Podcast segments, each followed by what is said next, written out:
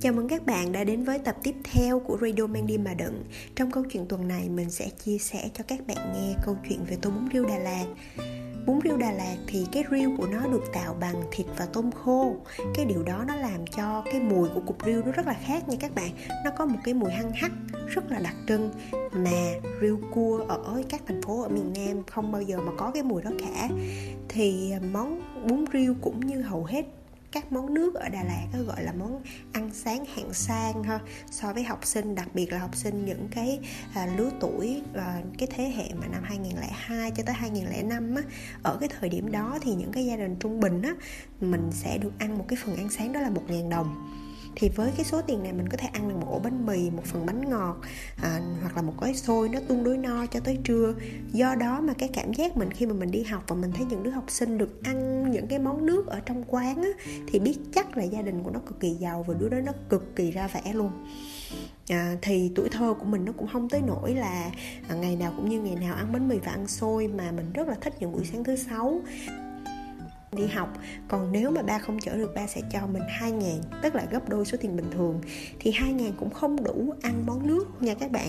Tuy nhiên lúc mà mình học ở trường trung học cơ sở Quang Trung thì ở đây phải nói tới có một cái quán cái quán bán cái món bún riêu đó thì nó không ở hướng trường Quang Trung mà nó nằm thuộc vào một cái con hẻm ở trường à, Tây Sơn. Quán rất là nhỏ ha, nhưng mà đặc biệt cái quán đó rất là có tâm. Các bạn biết sao không? Họ bán một tô bún riêu học sinh giá chỉ có 2.000 đồng thôi. Đó là một cái giá mà ở thời điểm đó là 2.000 đồng, không thể nào bước vào quán ăn được thì à, nói là bún riêu vậy thôi nhưng mà chắc chắn với cái giá đó mình không thể nào có một cái cục riêu hoàn chỉnh được mà nó chỉ là vụn riêu thôi. Nhưng mà thì ra mình đâu có quan tâm. Lúc mà mình là học sinh ở cái thời điểm đó cái việc mà mình được ngồi trong quán mà mình ăn thì mình even là mình uống trà thì mình cũng cảm thấy rất là vui nữa. Ừ, thì các bạn có hiểu cái cảm giác đó không? Tức là sau này khi mà mình đi làm mình chờ tới thứ sáu vì là thứ bảy chủ nhật đúng không?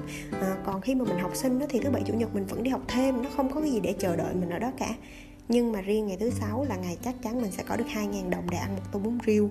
Ừ, nói về mùi vị thì mình cũng không nhớ lắm cái tô bún riêu này nó ngon hay dở.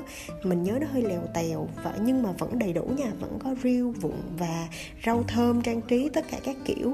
À, nhưng mà cái ký ức của mình khi mà mình ngồi mình ăn cái tô bún riêu này nè đó là mình nhớ là những cái ngày đó mình sẽ dậy cực kỳ sớm luôn. Và mình ra mình sẽ là một trong những người học sinh đầu tiên ăn và tại sao mình phải làm như vậy? Thiệt ra không phải nó quá ngon để mình phải chờ đợi hoặc là nó sẽ bán hết à, nên là không có ăn đâu mà là mình muốn ngồi đó ngồi lâu ơi là lâu luôn để tất cả những cái đứa bạn hoặc những đứa quen của mình đó, nó đi ngang qua nó thấy mình ngồi ăn ở trong quán nước thì cái cảm giác đó, trời ơi cái cảm giác mà làm cho người ta ganh tị á, nó vô cùng sung sướng luôn dù nó kéo dài không được lâu chỉ là một vài à, phút trong cái buổi sáng đó thôi. Nhưng mà cái quán này rất là vui nha mọi người đặc trưng không bao giờ đuổi khách dù có đông cách mấy nhiều khi đó là một cái nét văn hóa của người Đà Lạt luôn á mình không bao giờ đuổi khách cả. Hoặc là họ có thể họ nhận thấy cái sự hân hoan của học sinh khi mà à, ăn được một cái món nước trước mặt bạn bè của mình. Đó là lý do mà mình cực kỳ yêu thích cái quán đó. À, cho tới bây giờ thì à, không kể từ cái thời điểm đó sau 4 năm thì cái quán đó nó dẹp.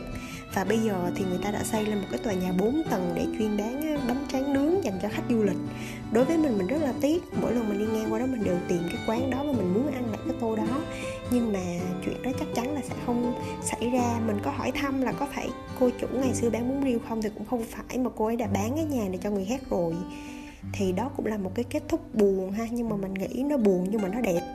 Ừ, thì nó vẫn luôn ở đó. À, còn cái hương vị và một cái cái câu chuyện của cái tô bún riêu 2000 nó sẽ theo suốt mình luôn. À, để mình nhớ về một cái thời kỳ mà mình rất là trẻ con và mình tìm được những cái niềm vui rất là nhỏ quanh cái cuộc sống hàng ngày của mình thì đó là hết câu chuyện tuần này của mang đi mà đựng rồi. Còn bạn thì sao? Có món đồ ăn sáng nào nó thật sự gắn liền với tuổi thơ của các bạn không? Đó có thể là vì hương vị, vì người bán, vì cảnh vật và vì chúng ta là học sinh. Có những cái lý do rất đơn giản vậy thôi để có những món ăn theo chúng ta cả đời, đúng không ạ? Thì mang đi mà đựng rất hy vọng có thể lắng nghe được những cái chia sẻ này của các bạn nghe và mình có thể chia sẻ cùng nhau trong số kế tiếp. À bây giờ thì bye bye!